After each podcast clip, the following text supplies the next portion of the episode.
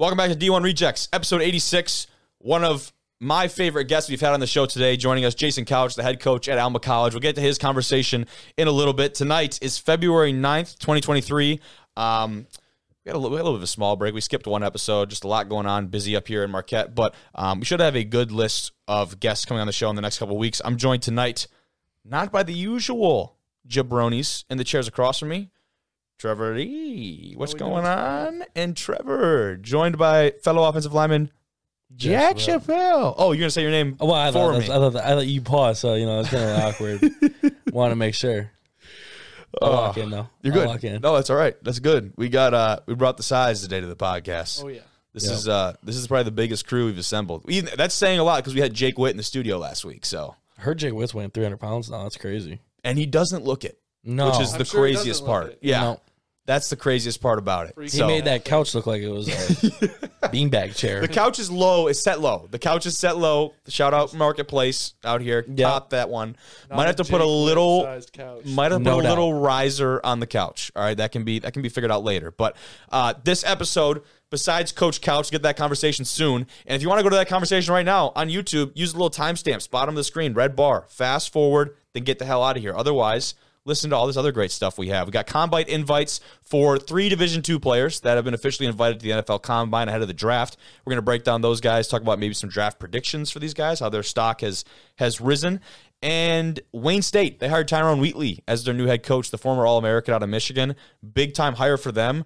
A little bit shocking to see Paul Winters out at Wayne State, especially with a uh, interim athletic director kind of crazy news out of there. But that happened uh, back in late January. We just haven't had the chance to talk about it, I think, on the podcast yet. So, going to break that hire down. As far as the NFL scene goes, Super Bowl preview, couple notes on some injured guys that may or may not be playing uh, this weekend because that is when the Super Bowl is. Russell Wilson and his charitable foundation might have just got exposed, fellas, pretty bad. We're talking like. Brett Favre level bad. wow.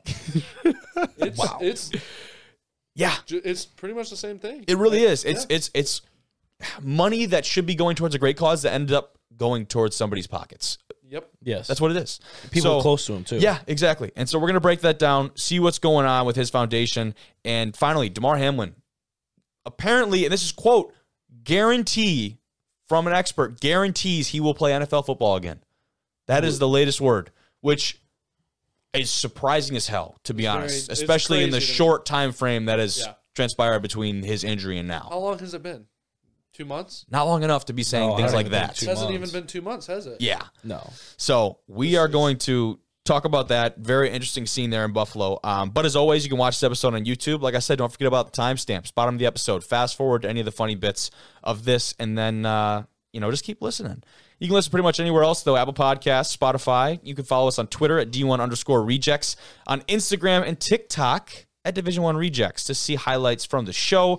Before we get into all that uh, fantastic conversation, let's go to the man Jason Couch from Alma College. Joining us on the show today, a man you don't want to see on the opposite sideline. I'm hype you up a little bit here, coach. His Scots had a hell of a year, topped it off with their first playoff win in program history. He rocked the kilt through all of it on game day. It's D3 Football's regional coach of the year, Jason Couch from Alma College. Coach, I'd be lying if I said I wasn't pumped about this one. I'm excited to get you on here, man. Well, I'll tell you, with an intro like that, I'll be on every week. I mean, that is you're building my ego here, man. I love it. That's what I tell everyone, man. I got to butter you up a little bit at the beginning, get you talking, and then that's how we get the best conversations. I mean, There you that's what we got to do. There you go. I love it. Um, but Well, thanks for having me on, man. I love what you guys are doing. You're having some fun, right? You're, I mean, what amazing job you're doing. You're college students and uh, found a passion and, and a, you know, roll with it, man. hell yeah, and that's what we were talking before I hit the record button just a couple seconds ago. I mean, find home, right, and then also just find something you're passionate about and, and run with it. And that's uh, Yep. that's what I try and do every day. It's been it's been a blast. But um, I will say a close second to doing the podcast is seeing you in the kilt on the sidelines. I got to know how that originated and how long have you been doing it? Uh, so it originated when I started when I interviewed for the job. Okay. Uh, so I was talking with my wife. I said, you know, if I get this job, I think I should coach in a kilt. And she's like, excuse my language. Hell yes. She was right? on board right away with the kill. She oh, she was so on board. She's like, you have great kneecaps, man. Show 'em off, right? Some Dan Campbell quality kneecaps. Nothing else, trust me. I, but but uh, um, you know, so she told me, yeah, you gotta do it. So I get offered the job in in January. You know, months go by. I meet with it, all this is a funny story. You shut me up when you want me to, but Hell no. so I'm meeting with the yeah, I'm meeting with the band director here because the entire marching band, hundred members strong, they're all in kilts. They're unbelievable. Okay. Bagpipes rocking, love it, right? Shout out. And so I meet with uh, Dave Zerby, the band director, and I said, "Man, I, I need a kilt." And uh, he's like, "Why?" And I said, "Because I, I want to coach in one." And he is just blown away. He's like, "No way." I'm like, "Yeah, no, no coach has ever done it." He goes, "Nope." And uh, so then he's like, "You know what? Because kilts are expensive. Like true, authentic, full kilts are, are few hundred bucks, right? Yeah, And quality. Because obviously you can't. You know, this isn't some run of the mill. This is a game Right. day. Yeah, Oh, it's got to be it, top I'm of the line. going. Yeah. That's right. So, uh, so he goes, "Hey, I have this alum. He's kind of big guy. He just died and donated his kilt back. So I think you'd fit." And I'm like, "So, really? I think he said fat guy." So then I was like, "I mean, I'll avoid the the uh, I'll avoid the rip and take a free kilt." He, so, so I take you know the sadly the kilt fits and. Uh, so then I have the kilt. I'm ready. I order a few other things, right? I didn't. I started to learn the sporran and all this other stuff, right? That I got to get and uh, got to accessorize, right? And so I told my wife, you know, it's going to be home games. There's just so much going in, and my first game was away. First college game as a coach was away. I'm like, I'm too nervous to bother with that. Let's do it, you know, home games. okay. And then uh probably two nights before, I'm like, I don't think I can do it. And she like she called me out. She's like, You're such a wimp, you know, and all this stuff. And uh so then I call one of my captains in on uh on Friday and said, you know, you probably heard, you know, rumors. I figured we're out. I'm like, but I was thinking of wearing a kilt on the sidelines you know, should I surprise the guys walking into the locker room or should I, you know, tell them? no way. Like, nobody has a clue. He goes, walk into the locker room, full gear. And then, uh, so I'm like, oh my gosh, now I'm even more nervous, right? So I go in there, it's like, you know, music stops, everybody stops talking. They look at me, there's a pause. I start sweating more, right? Like, oh no. And then they erupt, right? They go crazy. Like, yeah, yeah. And uh, so it has stuck since uh, September of 2018. Every home game, I wear the kilt. Um, love it, whether it's 90 or our first playoff game. I think it was 17 degrees with 40 mile an hour winds. And Kilt I- I was- God. and I was rocking the kilt, man. So Now, traditionally, I've heard from a couple different people the here. question, the Yep. question I'm asked so much. what is worn under the kilt, if anything, on game day? Okay, you asked on game day. Yes. On game have day. some. I have underwear on under on game day. There we go.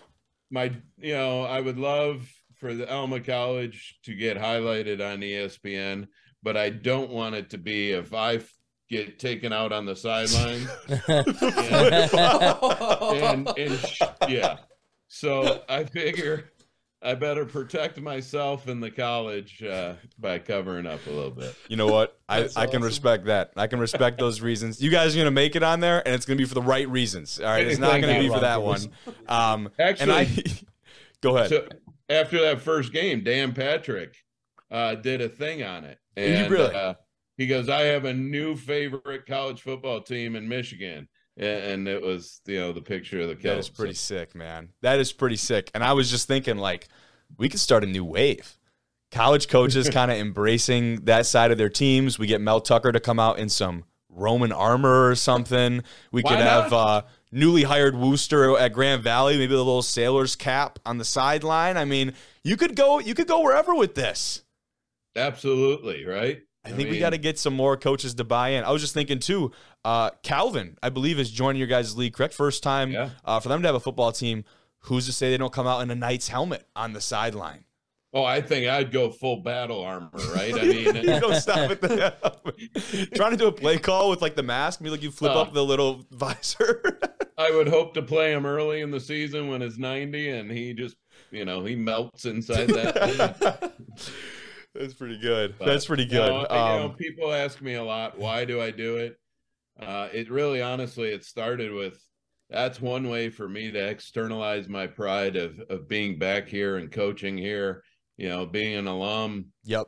all of it just means so much to me. Um, so it's one little way, and and you know what? It's I love it. I mean, Hey, we do too, man. A lot of people do. It's not. I think for just to see a coach who, in the certain ways, you know, depending on how you do it, people could consider it like a corny thing, and I'm sure maybe some people were worried about that at the beginning, maybe yourself too. Yep. But when you have a dude that that's passionate about their team and about their culture and their program, their university, everything like that, you do it for all the right reasons, right? So you're not doing it just to get clicks, which is what a lot of people do things like that for. So I think that's the thing that differentiates it for me is you're doing it for the right reasons, and I know the guys down there buy into it, right? Like that's no Yeah. question. Like they love that shit. So um, applaud. I applaud you because I love seeing it. I know they do too.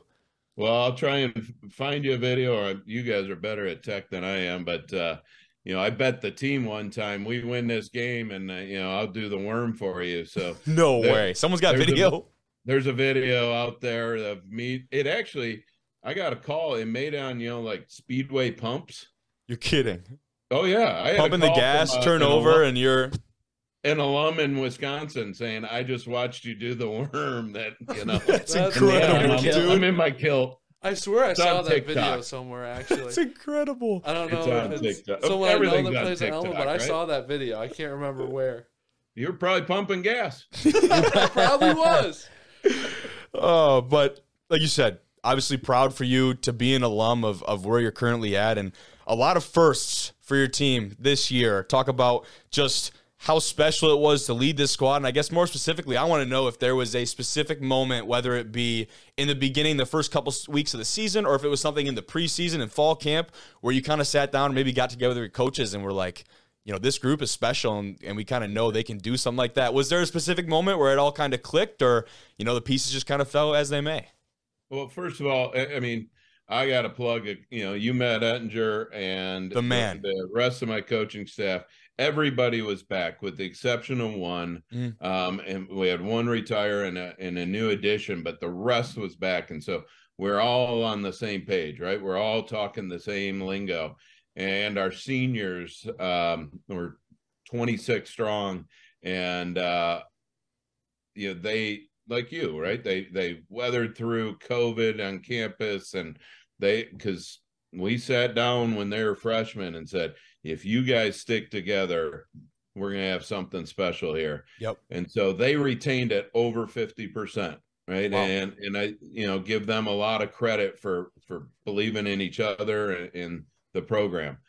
So we started a, a year ago. So in january we started we always have kilt style. That's our culture. Yep. we can talk about that later if you want. But we started this climb as our year's motto right?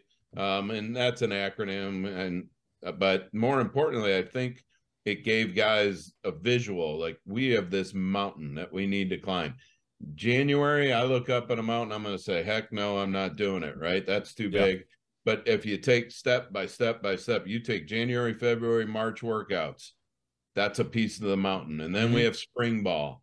And then you they leave me right? They go away in the summer they go home i'm nervous because i don't know what they're doing. They might fall down the mountain. They might take some Oh, more thanks, steps.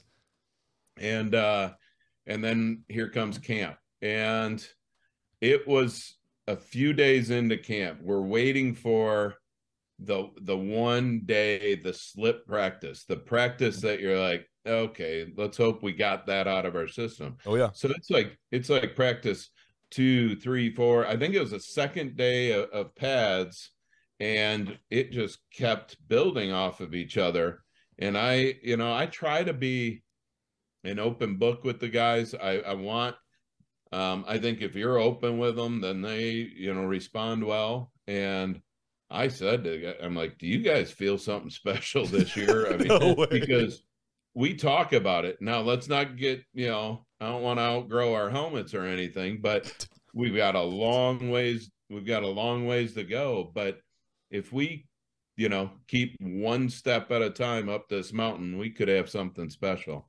Um, and then, you know, uh, we went through the the non-conference games, and uh, there there was something different. We went four and zero a year ago, right? In, in, in 2020, what year are we in? 2021, and uh, we ended up five and five. So four and zero, and then we finished five and five, and I'm just sick to my stomach. And uh, and then the climb started, right? And uh, so then we we went through the the non-conference. It's it did feel different, right? We we we won games in fashions that we should have won games. Um, and then going into the conference, that's where it's uh we prep the guys like the new part of the mountain, right? Um, that uh it's going to be a challenge. It's a dogfight every single game. Um, I like But- the mountain analogy. I think that's Oh, good. it And like I works, know man. up And- here with Coach Rich, our new coach up here, his his spin on it is how do you eat an elephant, fellas? all the time. One bite at a time. Bite. All the One time. bite at a time. All the there you time. go. Wow. There you go. I was saying he oh says yeah, yeah, all yeah. the I got you. I got Oh. you. what is it? Jeez. but yes, one bite at a time. That's how you take an elephant down, and uh, Yeah. You know that's this is along the same along the same notes. I will say though, outgrow your helmet might be one that I need to introduce to my uh, vocab here. That's pretty Yeah. good. Um, so it was just about, you know, um, not slipping and, and keep moving forward. Win each day. We say that a lot. Um, and so I think though a big one, a big game for me. Um, I kept my glass. Uh, you know, I, I get to be an emotional guy a little bit, and uh, you know, I, I'm very transparent in, in my uh, expressions and stuff. And my wife says I'm I'd be a terrible poker player, right? Uh, but but I uh, I got emotional. I kept the glasses on after after that win because I did. That's when it to me. I'm like, yep, we got something going here, and uh, meaning I had some tears in the eyes because when we played Trine, um, they're a good ball club, Yep. and uh, you know we took care of business pretty good in that game, and at their place, homecoming. Uh, I thought we had something pretty special. So still had several weeks to go. We had a bye week to deal with, which, to be honest with you, we looked at and we're like, we have the perfect bye week, right? It's right before Hope, a rival, and and we had so much momentum going at that time. I think it might have, might not have been, but anyways, the results, you know, were good against Hope, and uh, and again to go back to that climb analogy, after we were eight no, we had Adrian left, and then the matchup against Albion. Oh yeah. Albion was undefeated as well. People wanted to talk about week 10 and we still had week 9. So that that mountain came really into, you know, used it a lot as a visualization of guys we're not going to get to that peak if we take a slip, you know, if we slip right now. So Yep. focused on on that Adrian week and uh we're able to match up against against Albion at both at nine and zero for you know conference championship. Um, The build up to that just had to have been awesome. And we Oh. talked to Ettinger about that one and him, you know, talking with Bureau earlier in the year at the JV game, I believe he said, and just kind of mapping it out like what if, right? Kind of almost messing around, but at the same time knowing that both the squads could potentially go on runs like that. I just, Huh. you know, I'd have to imagine, and not to make you like pick one or the other, but obviously the Albion game, how big that was and that point in the season and conference play and just all the chips felt like they were stacked up to that moment. But then not only do you guys go and play a playoff game, but you win your first one in program history. Compare those two environments for me, as tough as that is, and just how special both those moments were. Uh, Albion was crazy. Uh, our alums came back. Um, I mean, right? We have good tailgates. I mean, don't get. We're certainly not a, a Michigan State in numbers. Fair. Um, I think a few parents have we tailgate like D1 on their, you know, it's sweatshirts.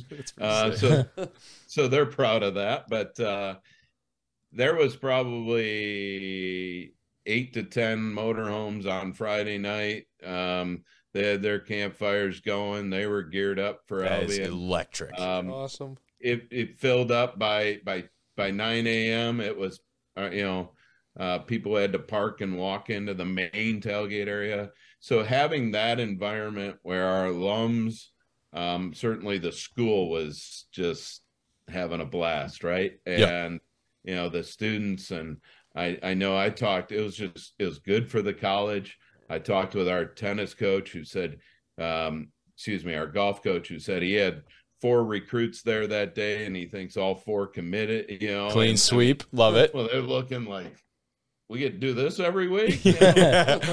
Sure. You know? yeah. sure, you know. Where are the Uh, papers at? Where do I sign?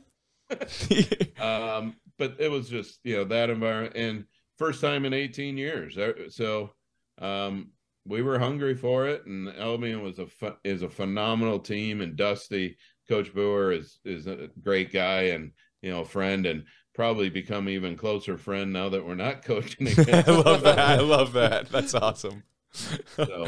That's pretty special, man. But uh, um, Mount St. Joe certainly. Yeah. I you know going into that week we were worried. It- the first meeting was absolutely let's be happy. We're gonna pick out rings. We're gonna do all the fun stuff, but don't be satisfied, mhm. right?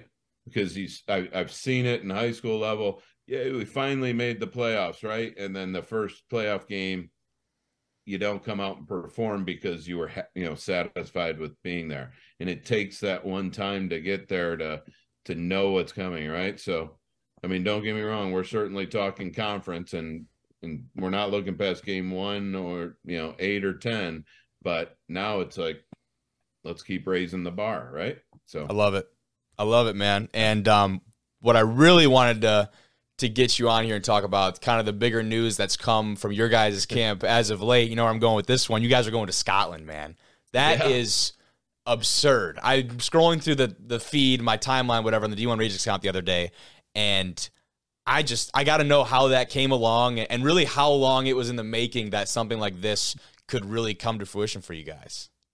um for the most part when i when i got hired um my old head coach a mentor of mine a man i love uh jim cole uh who i played for um he went with a group at alma to finland in Okay. the 80s and um you know i just heard great stories and things like that and so we actually had a trip planned in april of 2020 but March of 2020 happened and it got canceled. So Man, um, we're doing things better this way uh, this time uh, because since then we've we've been doing a lot of fundraising to help alleviate the cost. There's going to be some out of pocket, but I, I we're, we've done a good job the last couple of years that's incredible. and uh and so now we're going to be going in april on april 27th uh 2024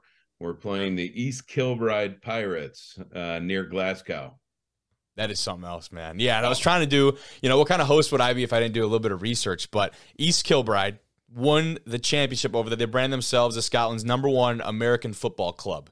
First of all, Yep. club is just hilarious to me because that makes me think of like the Yeah. other football, right? Which is funny. well Um, think but about it. these guys i mean they work all day they Yeah. practice a couple times a week and they are playing a sport that they love that isn't even you know traditional in their exactly, country. yeah, And here we are, a D3 team that none of my guys are getting paid to play. They love to play football, and here we're going to go over there. Uh, we talked about a possible clinic with them the night before, um, the day of the game, so that's Saturday, and then uh, the the general manager that I talked to said um, that the post game group banquet is going to be fun. So I don't know what that means. he left it at that, huh? yeah, I I'm a little nervous, but you That's know. I don't. So I won't promise you on this show, but if I if I commit to working out, there is a chance that you know this isn't NCAA allows it, permits these games, but it's not sanctioned, right? So there's Okay. some different rules. But Yeah. uh so uh I might have an opportunity to lace up the the cleats one more time and uh take one snap or something like that. Hey, we like the sound Here of that. go. Here we go. We like the sound of that. That would be awesome. Um, and I'm I- I- sure. go ahead. The ultimate would be coach the first half in a kilt, second half come out and play a couple plays. Throw the pads on. Yeah. Come And- on, we need it. That'd be awesome. We need that. And selfishly, right by then, so my my oldest son uh, is a freshman here uh, and on the team, and then I've got a senior in high school. He's coming. Um, I would have an opportunity to suit up with two of my boys, and uh, you know, maybe. Hell yeah. That'd Family that'd affair for the couch cool. fam. That'd be sweet. That is so Yeah. sick, man. Could you imagine being able to go do something like that? I mean, just like their situation. Two generations on the field at the same time. Oh, I didn't even think about that. well, crud! Now I got to suit up my dad. All right. we go get all Three generations on the field at the same time. That'd be legendary. Um, man, that is so sweet. Um, and just kind of, you know, to continue on that, if this is something that, you know, assuming you guys have had this time to plan, it goes well, is this something that you're planning on being a reoccurring trip for teams down the line? I'm sure you're expecting that question Yeah. out of me. Yeah, I would love to do this every player's cycle, right? So Yep. once Yeah. every, you know, everybody gets an opportunity once while they're here. So Yep. uh, might be after your freshman year, it might be after your senior, depending on how it falls, right? But um, you know, there's a couple obvious advantages. We we get extra practices to prepare for that game. You're not going to go in there cold and and play a game. So I think we're allowed 10 practices, right? Okay. um more so to me is seven to ten days those aren't exactly finalized yet but are going to be talk about team bonding i mean Yep. that's Yep. That's huge. you're going to be in a different country with your buddies and it's going to be an amazing experience um i i can't wait uh, That's exactly Or- what I wanted to ask was because, you know, you guys are over there and, you know, you're going to play the game, you're going to do the banquet, you can say maybe a clinic or whatever, but I have to imagine this is going to be more than just a two or three day trip. You guys are going to make something out of this and talk about yeah if, you know, it's still early, but what else do you guys have planned as of now and what could this trip really turn into for the guys? So we're certainly going to hit Edinburgh. Um, we're going to, you know, do that city uh, over to Glasgow because that's near the game. Um, another nice city to walk through. Yep. Uh, I asked our travel person. I really want us to go up into Inverness, up into the Highlands, and uh, I, something stupid. So when I was in college, uh, when I was in college, I, I was able to study for three weeks in London, and uh, a couple of us in the class said we bought a, a rail pass and we took off to Inverness, Scotland, and I found the cheapest golf course I could find. So I golfed. Now I can claim I golfed in Scotland, right? There you go. it was it was no better than you know it was but i can say i did it right and then um we went even over to the loch and uh we went down to the the the Andes and we jumped in the the the loch there and uh I can claim I, I swam with Nessie, the Loch Ness monster. right? Oh, shit. That is awesome. I want to take the team and we can have a team jump in with that. And let me tell you, that water doesn't get like above 40. It was so cold. Hey, Sounds like that's some Lake place- Superior type Sounds like water. another place I know. Yeah, I was Yeah. saying we know a Yeah, little something about that up here, Coach. Yep, exactly. Now, no uh, mythical yeah. beast up here in Superior that we know of. That we know. That we know of. Is Yeah. certainly I remember enough. getting back to the cab and he was like calling everybody. You wouldn't believe these bloody Americans. I mean, and it was awesome. Like he's like, nobody does this. Nobody's this stupid. And I'm like, now I can say I swam with Nessie. You kidding me? that is awesome. Um, So- And before I, I won't hold you too much longer. Before I let you go, though, just to talk about, um, you know, wrapping things up with signing day and bringing in that next Mm-hmm. class. You know, talk about the program taking the next steps, but more importantly. What do you do? now? Do you just walk into a high school now? I mean, you guys, you win the league, just win a playoff game. You're going over to Scotland. Do you just walk in and, and hand them your number and then hit the door, or how does that work now? No, no, no, no, no. no. Come on. I don't put on a helmet, but I wear a hat sometimes, so I want it to still fit. And uh, Good, good. you know, um, no, absolutely not. You, you right? I mean, there's so many great institutions, so many great schools and opportunities uh, in the state of Michigan, right? I mean, how many schools have football? Yeah. So the competition here is is crazy. Yeah. Um, and it's great for kids to have opportunities. So high academics and and passion to play football and and desire to win, right? That's where every school you know wants those kids, and so Yes, more doors more doors are open for them. But um, it has, uh, I think, sparked the interest of more. We've had more um, recruits want you know coming to campus and visiting us. See uh, more guys that um, you know maybe the level of play they didn't think Alma was there, and now they see that we are. And so, you know, some that might compete with some Division two offers and, and things along that line.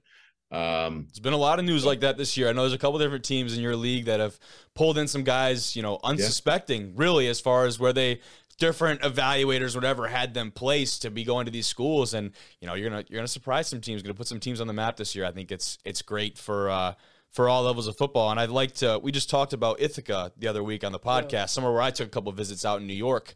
Uh, because of their broadcasting program and what they've been able to do and go and play in MetLife, where I went out there for that game, and then they just played in Yankee Stadium this past year. And for these teams at this level to go do things that are this special, I don't think that can be put into words. One, the experience for the players and the coaches, but for the alumni and for everyone involved and all these different parties, just what you guys are able to do, I'm so excited to see the future on the field, obviously, but then the trip to Scotland and everything else you guys do on and off the field. Um, I feel super privileged to have you and Ettinger both on here, man. But uh, like I said, I cannot thank you enough. This has been this has been great. You're the man. I and would love to have you on whenever you're willing. you let me know. This has been a lot of fun. And uh, yeah, so good luck to you guys. Um, not just, you know, what you're doing right here, but also on the field and, and in the classroom and uh, keep killing it, man. Thank Coach. you, coach. Appreciate it, coach. Kilt Style from up in Marquette, coach. We appreciate you a ton. All right. Thank you guys. Have a good night. We'll see you. Great talking with Coach Couch. Like I said, we're, he'll definitely he's going to be a recurring guy on the show. I hope so. And you Great know, if this season was any inclination of what that team's going to do in the near future, we'll have good reason to bring him back on, especially when they come back from Scotland. You know what I, meant, I forgot to ask was, um, I was like, can we get a bagpipe competition with the with the guys when they go over there? That'd be electric. That'd be crazy. That'd be so sick, dude. That'd be funny. Like, let's go. Let's. We got like five pairs of bagpipes. Who has the best pipes on the team? That's a. That's clever. It is. It is. clever. It is a. I think that's not bad. I mean, it's a very team bonding thing. that's what you're saying. I think that's big. And I also think about uh, Michigan does a lot of that. The Michigan football team. They went to does a lot of that. um. Was it Greece or Rome? Yeah, I, but I think they went like on like a travel through, and then they, They came up here. through. They traveled through Michigan. They too. did travel through Michigan. They came I here. actually went on a cruise of pictured rocks with the Michigan football team Wow. while working for uh, the news station up here. So I uh, was Matt Harbaugh and all the guys. McCarthy was on the was on the ship. All those guys. So we went on a cruise. They were uh, not as enthused as probably what they were when they were going to, to Greece Nah, or yeah, wherever. yeah, I Um, mean- but Pictured Rocks is pretty cool. Munising's a cool little spot. So they did some some uh, travels around the UP, which is sweet. But we're going to talk about some D2 guys and the small school guys that are getting invited to the NFL Combine. There are three of them, and as you would expect, pretty obvious picks. Uh, one of them we might not be as familiar with, but the first one out of the GLIAC, Caleb Murphy, the defensive end out of Ferris State, just finished up playing in the East West Shrine Bowl. Broke the single season division two, no, single season NCAA record, sorry, for Yep. sacks in a year with like 25 and a half. The Ted Hendricks Award winner, the first non FBS winner to win that award in its over 20 year history, let alone Division two player. And we know the other guys who come off of that award. Aidan Hutchinson was last year's winner. You got guys like Bradley Chubb, Jadeveon Clowney. Those are the type Terrell of Suggs Yep. is on there. huge. Yeah, I huge. mean, and it's- it's Terrell all- Suggs was the former sack record that Yeah, he broke, yeah. I believe, correct? Yeah, and it was that's one of the years that he won it is the one that he broke it in, but it was uh yeah it's it was pretty crazy. It's it's just special. It's wild to to see like that type of award go to someone at this level, but he's absolutely deserved it. Um, like I said, just played in the East West Shrine Bowl and has put a lot of people on notice. And I think a thing that helps him a lot too is, I mean, first of all, he won back to back national championships Yeah. at the D two level, but when you're playing that many games and you make that deep of a run to the playoffs every year, a more film, correct? But not only more film, but you're getting film against quality teams. The Yeah. teams that they beat, one of them being Tyson Bagent, we'll talk about him in a second, against the the Shepherd Rams, who the best offense in the country, people were saying back to back years with the uh, former Harlan Hill winner. You're playing against teams like that. And uh, let's not forget that Shepherd has a tackle in Joey Fisher that is making a ton of noise, and his draft stock has only gone up and up. He actually uh, got an invite to the Reese Senior Bowl after his performance in a different uh, week of camp there. I forget where, but when you're getting film against these guys that are going to go play at the NFL level, not to mention two guys from Ferris in Pasquale and I forget the I forget the other name, but two of they have two tackles in the last couple of years that have gone on to at least get shots in the NFL at Yeah. Ferris. Yeah. So these are guys you're competing against every day, kind of trading uh, knowledge with, trading technique with. The 6'4", 245 pound senior, uh, Michigan native as well. Originally was at Grand Valley, correct? He was Yep. his freshman year. Yep, and then transferred over to Ferris. He's a guy that has just made a ton of noise and is someone that I think we're going to see on some big boards. Like, you know what I mean? Like you get to like the Mel Kiper big boards, like it'll Oh, be yeah. a name that surprises some people. Um, I'm I'm excited to see where he goes. And in the beginning, I think people were before the awards kind of started coming in and things. People were like, "Yeah, like he's got. A, I mean, he'll obviously get a shot as a free agent if nothing pans out. But like people are like, "Yeah, he's got a shot at like a, maybe like a sixth round. You know, like he could get picked fifth round." And now you're like, "Wait a minute, this guy could be like." I don't want to sound ridiculous. He could be like a third round draft pick. Yeah, I was exactly what I I was was thinking say. fourth round. Yeah. but I don't think I, like a out of the late question. I don't think a late third round draft pick is actually ridiculous at this No, point no. for him. no. I could have. That was my first guess. Third round. You think so? And You that's know- like the company you're in there. I mean, we've seen guys shit. The two guys for the Lions that they picked up late in the draft. You look at the sixth round pick in Rodrigo, and Yeah. he's a And, uh, PFF James all Houston. rookie team. James Houston's another great example who started playing halfway through the year and put up incredible stats. Wasn't he second in rookies and sacks? Did him and yeah, him and, And Hutch had Hutch- the most Hutch- combined yeah. sacks, rookie sacks, and some some record. But the late round picks you can certainly get production out of. But I don't know if this Murphy. I don't know if Murphy's going to fall that far. No. I really don't. I'd love to see the comparisons. Um, obviously, there's other talented edge rushers, but with with a position that has been at such a premium as this one in the NFL in the last couple of years, I'm excited, dude. It's gonna be pretty cool. Like Oh yeah. we're not like I don't want to like fanboy it, but it's just cool to see a dude from Michigan and a dude from our league Yeah. to get his name announced on draft Yeah. Right? I mean, I, I, think, Here's I a think little- it's gonna be pretty cool. Here's a little comparison for you. So Matt Judon, who played at Grand Valley, There you go. he got drafted in the fifth round in 2016, Sweet. and he had an amazing year senior year, but you know, Nothing it, compared it's- to it what wasn't. he's got going on right yeah, now. you know what I mean. Like, so I could fourth even late third round is definitely plausible, Yeah, like without a doubt. I would agree. That's, that's and it's an accurate comparison. Same Yeah. league, Same making that same jump. Yeah, that's Same that's position. why it's a great comparison. They don't. They're not exactly similar players and how they play. I mean, But say he's at obviously such a different part in his career, but he's like yeah, he's like Grand Valley's golden boy over there. Oh, yeah. you know. Oh yeah. He they had him narrate a piece for them uh, when they were heading into the playoffs. It was pretty sweet. Oh really? He, Yeah, Well, the Judon always do is like he seems like a very great guy. Like I've heard. He does. Yeah. Yeah, he definitely does. We got to see if like we get like Mariucci to narrate some some long form piece for us. It'd be pretty Yeah. dope. That'd be pretty sick. I'm gonna have to. Yeah, I'm gonna have to make that happen. Um, but the next guy I want to talk about, Tyson Bagent, out of uh, Shepherd University. He's the 6'3", 210 pound senior quarterback. Uh, the Harlan Hill winner, not this year but last year in uh, maybe what happened like 2021, 2022 season. Yeah. Yeah. Um, he was also a finalist this year for the award as well. I believe he may have been in third place behind Murphy and John Matocha out of Mines. Uh, this guy has made a lot of noise as of late. 6'3", 210, like I said, so decent frame as far as quarterbacks are concerned. Uh, maybe not your typical like sit and pocket pass, uh, just sturdy built. You know what I mean? But like a big enough frame and he's athletic enough. His arm talent has shown the last couple Oh, weeks. He went and balled out at the Hula Bowl and then was invited to the Senior Bowl, the Reese's Senior Bowl, along with his tackle, Joey Fisher. And this kid has just continued to impress a lot of people. And I know you and I were talking about, we saw different articles and things from the Senior Bowl, which is Yeah. really the top of the top. It really is. Like the upper echelon of, you know, players preparing for the draft. Um, that he might have had the best arm talent there. Yeah, I saw people saying like he was out competing most of the quarterbacks there. Like he was right with them. Like they said he outplayed Max Duggan. There's a big name for you out of TCU, you know. and like that's just a name that everyone's gonna know. Of course. and he was out playing him like the whole time. I don't, I don't remember where I saw it, but I saw it on Twitter somewhere. And yeah, he it just seems like he's definitely boosting his draft stock a lot. Yeah. Or at least I don't even know if he was in conversation to really get drafted per se. Not Like, before this, especially. yeah, Yeah. not before this, but now you got to think at least a sixth round pick. Someone's gonna want to. Yeah. Now his performance during the actual Senior Bowl game was nothing uh, super noteworthy. Jake Haener from Fresno State actually came out and had a he, he kind of balled out in that game. So his stock went way up out of Fresno. He was one that definitely made an impact. Uh, Jaren Hall out of BYU was a guy I think Okay. a lot of people were impressed with. One of those bigger names. Duggan was a guy that was there. Shepard is is right on that list. Uh, Clayton Tune out of Houston. Uh, Malik Cunningham from Louisville, I think, is a name that a lot of yeah. people will recognize. And uh, you know, it, it's just interesting that.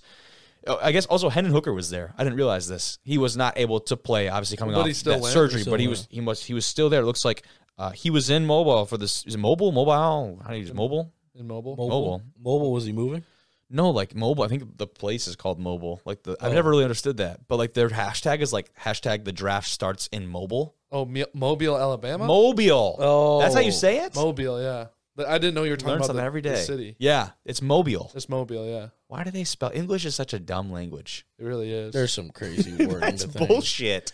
But this just shows you how big, like everyone, crazy. like the Senior Bowls and everything. They weren't like I remember like growing up, they weren't like a big thing. Like I never like really watched the Senior Bowl. But Yeah. a guy like this who's now making a name for himself and his draft stock Yeah. is just going through the roof. Like it might not be a big deal for casual fans, but like I'm telling you, every NFL team is in attendance at these. Like They got a these- scout they're- there at yeah. least. and because not only that, they're having guys that coach in these bowls, Yeah. right? So Did you see it's Belichick actually- at the Senior Bowl? He was like, he's one of the coaches, one of the few. He's out there coaching all Hands these on. guys. Very Like- hands on. like for the coaches to get a chance to go out there and have that opportunity to be with these guys and see how they react to coaching and see how they how they move up close and personal and just be on the field with them. I think that's invaluable for Oh, coaching yeah. staff, especially for an elite evaluator like Bill Belichick. Um, we've seen some interesting things out of him in the past. Remember, he went to Middle Tennessee and missed. He missed the draft, the combine. He missed the combine. Went to Middle Tennessee State to work out some defensive end in the middle. It can just like it was out of left field, and everyone was like, "Oh, it's Bill Belichick." If anyone else were to fucking do that, they would have cooked the shit out of him on Oh, the internet yeah. and never let him hear the end of it. I don't even know if they ended up taking the dude don't out of think did. MTSU, No, they didn't. but because it was Bill Belichick, they were like, "Oh, Oh, it's he's fine. got he's he's chess, Yeah. chess, not checkers, chess, not checkers, dude. He doesn't need the combine." Maybe he just doesn't want to go to the combine when he has all these other scouts. That that's the easy part. You know what I mean? I'm gonna say he's not the only No. talent He's- evaluator in the Patriots building. Yeah, Maybe they that's just what he enjoys. state. He gets to go be hands on more. Like at the combine, he's not. He has to go sit and watch. he doesn't care who they Yeah. take. as long as they get a big quarterback, they'll be all right. Yeah. Um, speaking of big guys, offensive lineman out of Minnesota Duluth, the Northern Sun Conference, Brent Laing. He is 6'4, 294 out of Lakeville, Minnesota.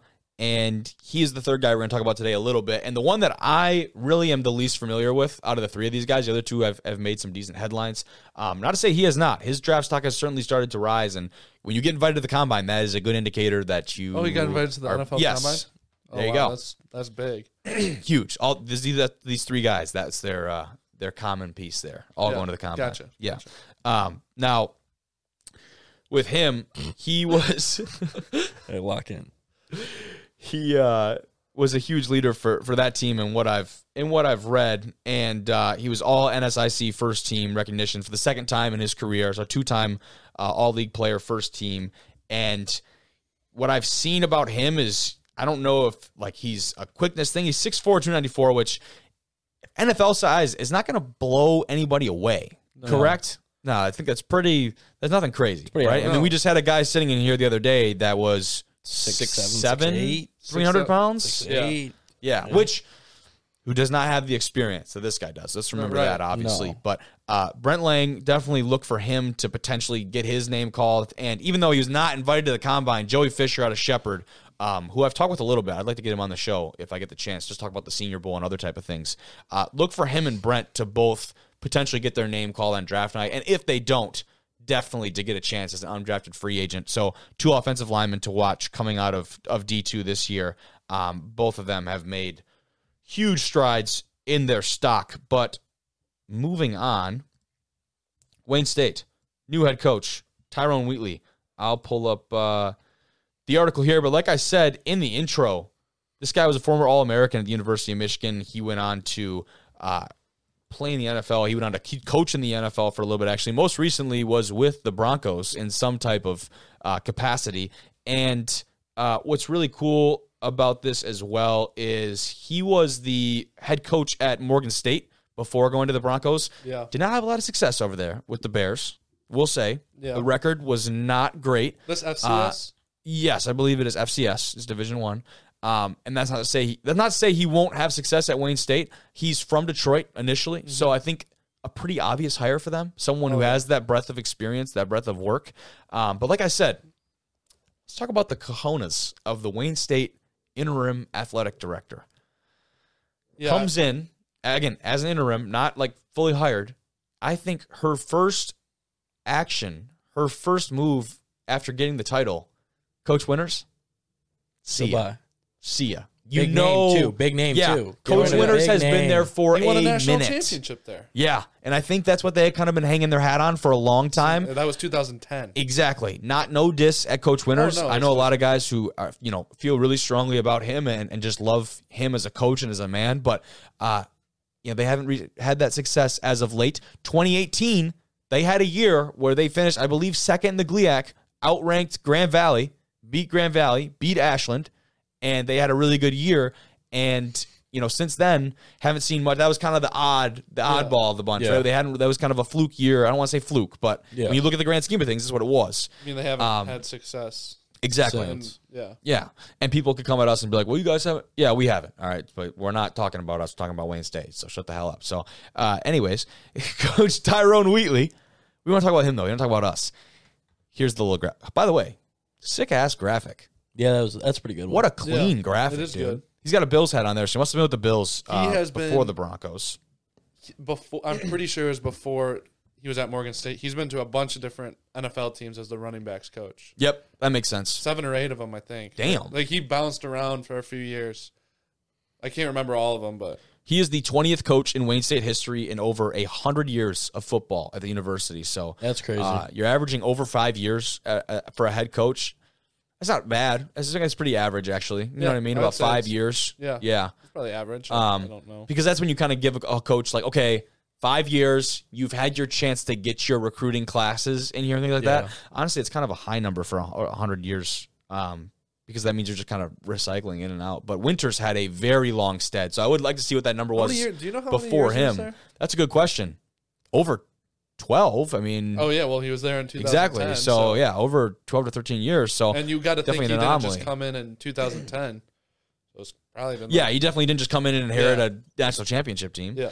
Um, but no, talking about uh, Wheatley a little bit more. He, let's see here. Would you like to hear where he's been at? Go ahead.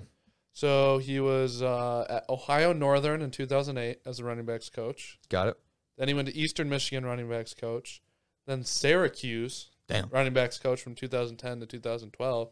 Then the Bills for uh, just one year, 2013, 2014. Then went to Michigan as a running backs coach. Then the Jaguars. Then Morgan State as a head coach. Then the Broncos, and now Wayne State. So he's bounced big around. names. Those are some big names. Was a first round draft pick by the Giants, by the way, Really? coming I, out of college. I knew he was really good in college. I didn't know that. 17th overall. 10 year professional career. Spent his last six seasons with the Oakland Raiders. So, pretty. He said uh, between the two organizations, Wheatley rushed for almost 5,000 yards and 40 touchdowns, added 900 receiving yards. So, you know, I don't think he was by any means like a. receiving touchdowns as well. Yes, and uh, I don't think by any means he was um, like an all-pro type No. player at the next level, but had a pretty decorated career in the NFL and a ten-year career for a running back.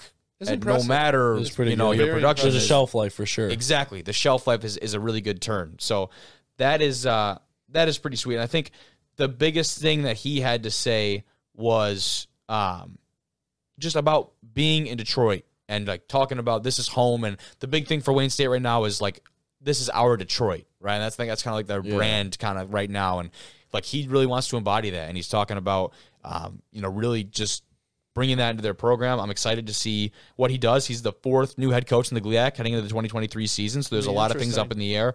Two of those four are internal hires. Yeah. We'll say that. So not a lot of turnover up at Michigan Tech or down at Grand Valley, but uh, pretty sweet stuff on that end.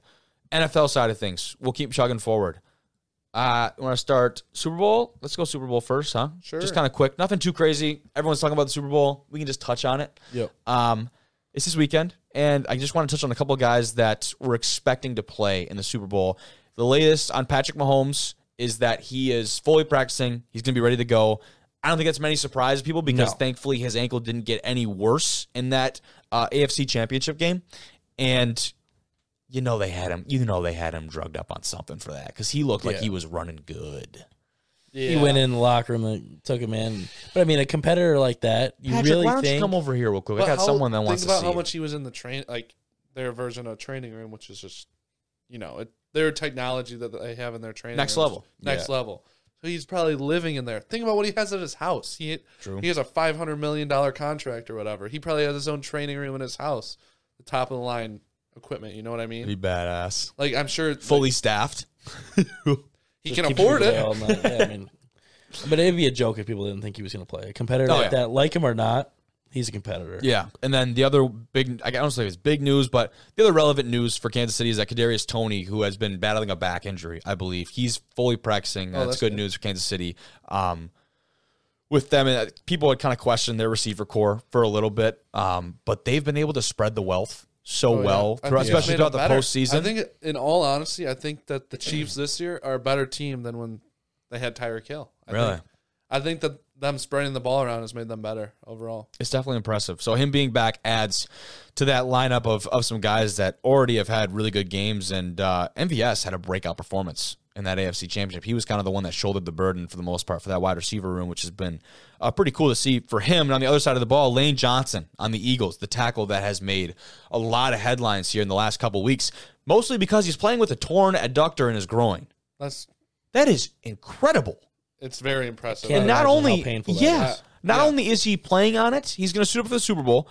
He held Nick Bosa without a sack in the NFC That's just Championship game crazy. on a torn groin.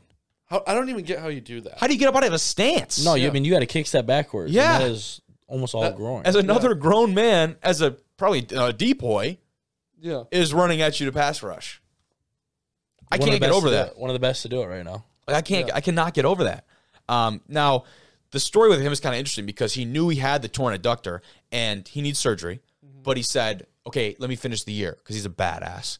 So he's like, let me, "Let me approach a rehab route that will allow me to play and finish the rest of the year. After the year, I'll get the surgery." So that's what he's kind of been doing. He was able to come back when they started making this this kind of playoff run, and this time right now, you obviously get that extra week before the Super Bowl. He said that was huge for him because it's another week of yes, he's practicing, but it's like I can't you know they're yeah. limiting his ass over Oh, the yeah. practice field. Yeah. So for him to be in there getting rehab and most importantly rest, like you can only rehab so much. You still got to Mm-hmm. rest. So the extra week for him, he said, has been huge. Um, still planning on getting the surgery after the season, but.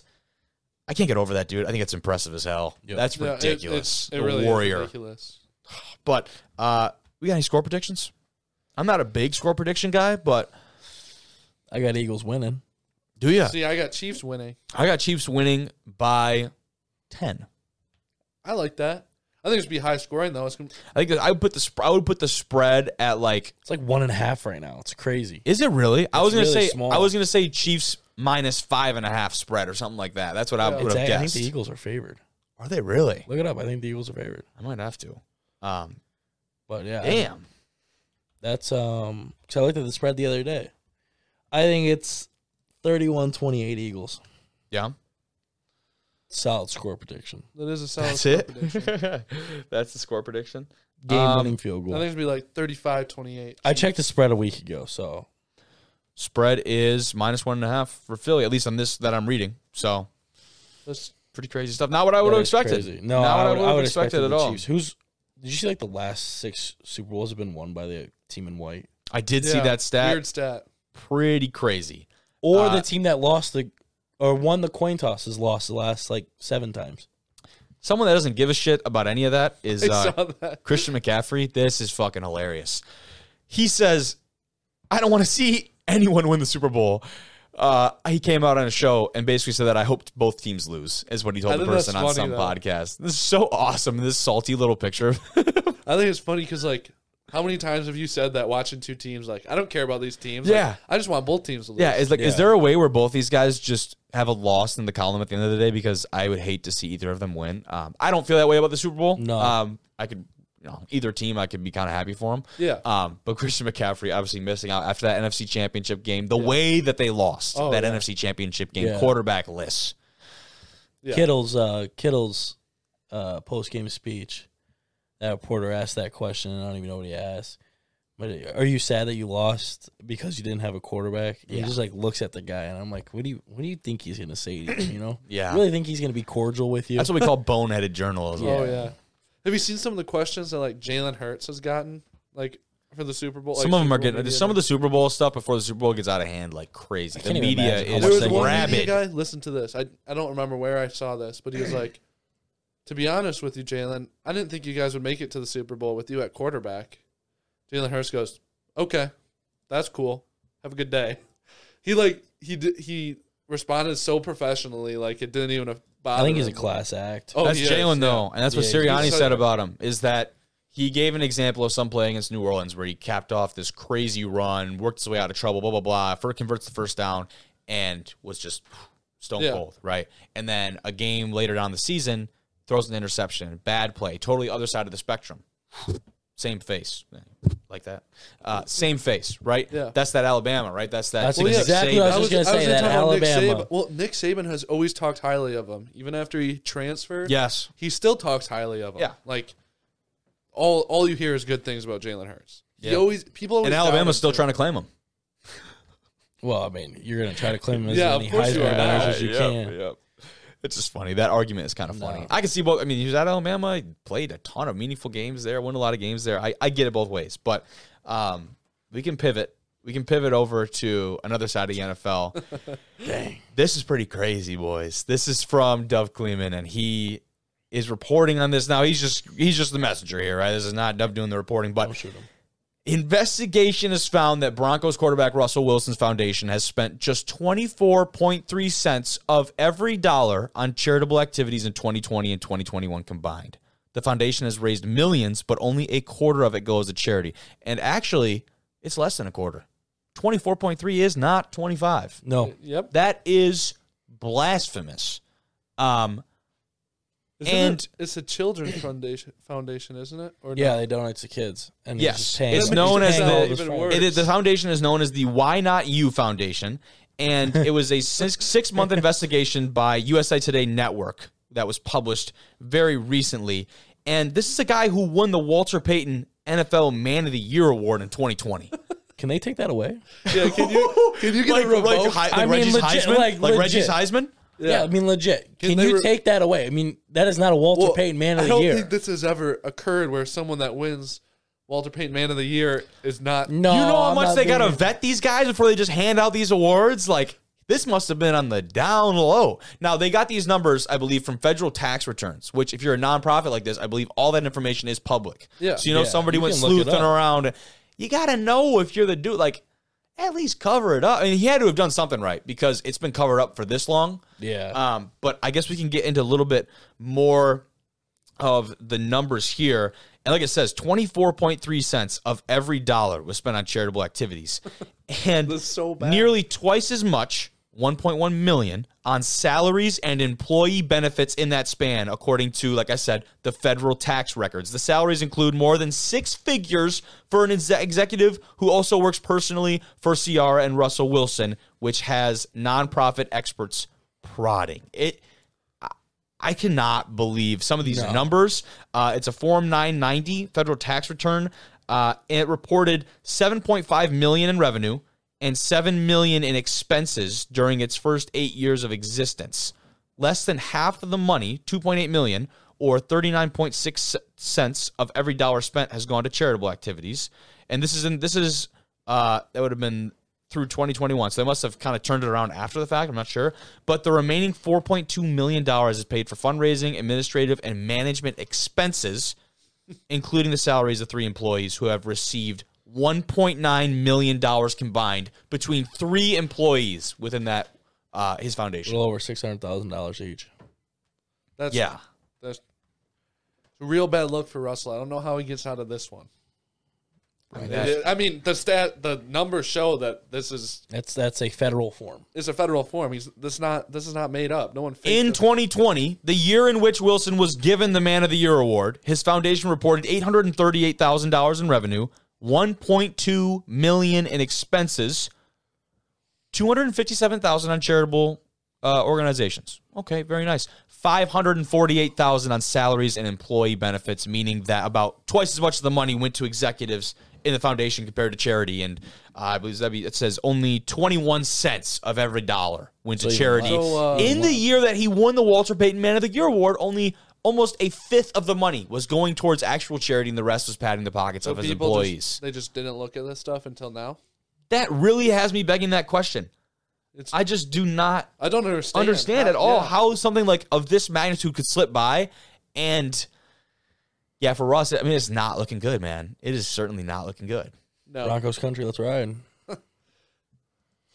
It's crazy. That's just, but it's just a bad look. Oh, it's an it is an awful look. It's a bad And, look um, for the Broncos. I mean, he's come under too. fire like time and time again for having his own guys, right? Having his Yeah. own personnel and things, whether they be in the facility. There was talk at times of him having his own uh, parking spot and other things in the Broncos His own facility, office. and his own office, those type of things. And you know, eventually some teammates came out to support him, but it took suspiciously long for them to do that while the headlines had circulated. This video has surfaced uh, just in the last couple of days, and I think it's worth mentioning from Ari, who is a great uh, follow on Twitter, if you insist. But uh, he says new Broncos head coach Sean Payton on Russell Wilson having his own personal staff in the team building.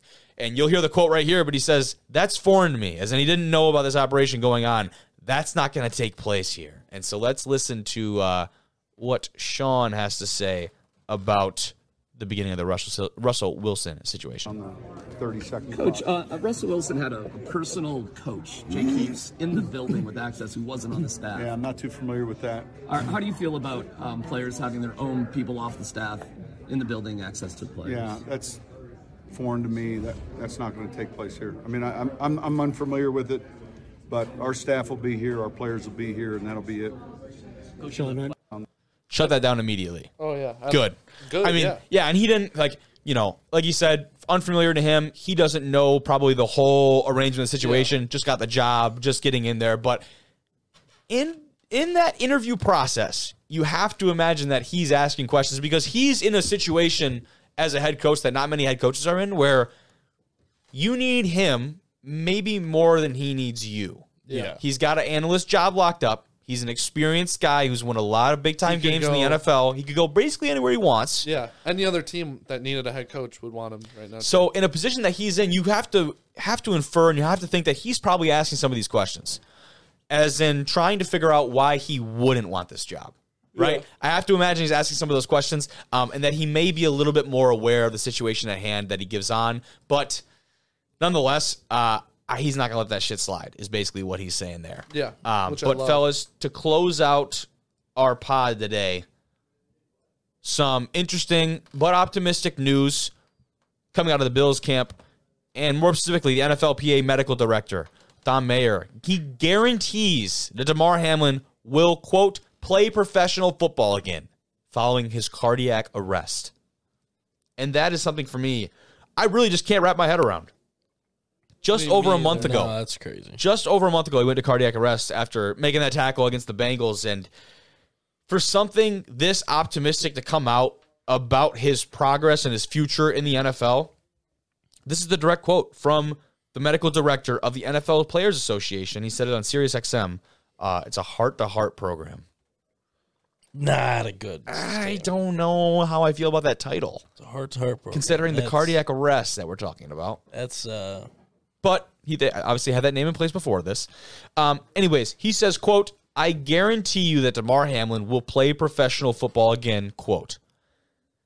Are, are you speaking for him? I mean, are you? Yeah. Since when are you his? I mean, last week- representation. is he saying medically he could play again? no, no. He says, "I guarantee you that Damar Hamlin will play professional football again." This is the quote. It's a different article, but it's a direct Okay. quote from That's the the Sirius direct XM quote? piece. Yes, That's just crazy to me. that's crazy. And and why are you speaking on his behalf like yeah, that? yeah, that's that's weird. Why can't we just hear it from homie himself? Yeah, because two weeks ago, I mean, we were dealing with people think he was dead, and the NFL was trying to cover it up. Yeah, we go from conspiracy theories to this guy's going to be gracing the turf again. Like that is We've been all over. that's this. not dress- even a 180. That's like a that he don't wasn't even at know the what. game. It 720. was his twin.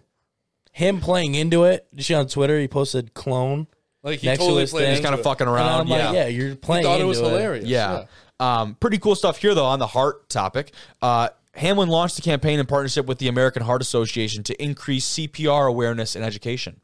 Pretty cool. We saw That's- that's the big. amount of outreach and support that his, uh, I I'm going to blank, and I for, forgive me for blanking the actual name, but his foundation for getting toys to underprivileged uh, children and others in medical systems and stuff like that, millions and millions of dollars Yeah. funneled into that after following his injury, which is a great outcome of that. But um, the Hopefully, CPR, we talked about the Bills trainer that potentially probably saved his life. And for him to go back and, and to have this and, and honor him is uh, is pretty special. So that's cool stuff. Yeah. There. That's cool stuff. Um, and I didn't want to start out with it, but you know, I figure we should mention it. Uh, a loss up here at Northern Michigan. I just wanted to close the podcast on this one today. Brian Schuick. Uh, we got news today, and it's public information now, so I'm allowed to, you know, I'm allowed to speak on it. Uh, we lost a, an alumni up here, one of our guys that uh, that played with us this last year. Um, unfortunately, just in the last couple of days, um, and I just wanted to touch on on the podcast because it's important that that people hear it, and it's important that uh, Shuick was never a guy that you thought would be going through something like that, and we don't have a ton of details, and I don't know if we need a ton of details because it's that's not what's important. What's important is the fact that the time that we had with him was was awesome, and he was a special dude. Um, and it's really tough for people up here, and so it's sorry to take like a ninety degree pivot because I want to keep a ton of positivity on here because you know things got to go on, and I think that's what Shuick we got to honor him in the stuff that we do, like we've kind of we've kind of heard before. Um, but it's it's hard, it's hard, and it's terrible to to hear stuff like that. So just another reminder to check in on your people, even the ones that you don't think need to be checked in on. Um, it always feels good, and checking in on you don't even have to. It don't even mean like you know everything that it sounds like. Maybe just being there. Your presence is more than enough for people sometimes. And I think it's important that that people understand that and that you never can really truly appreciate what someone else is going through, their situation. Uh, and just to cherish, especially for the athletes that listen to this podcast, to cherish the time with the guys that you have on your team because let's face it, that's the last time that, uh, for a lot of us, that will be around a team like this, and the last time will be around a lot of these guys. Uh, and like in this situation, potentially the last time ever. So Yeah. It's powerful stuff. And if you have listened this far, I appreciate it. Uh, our prayers are out to the, the Shuick family and everyone else grieving through this time. And, um, you know, that's really all I can say. I wish I could give you a little bit more profound piece there. But if you've listened this far, thank you very much. And uh, hopefully you can join us in, in trying to help them to to move past this and recover from this. And, and more importantly, to, to shine light on this and, and to live every day in, in honor of Brian. Thank you.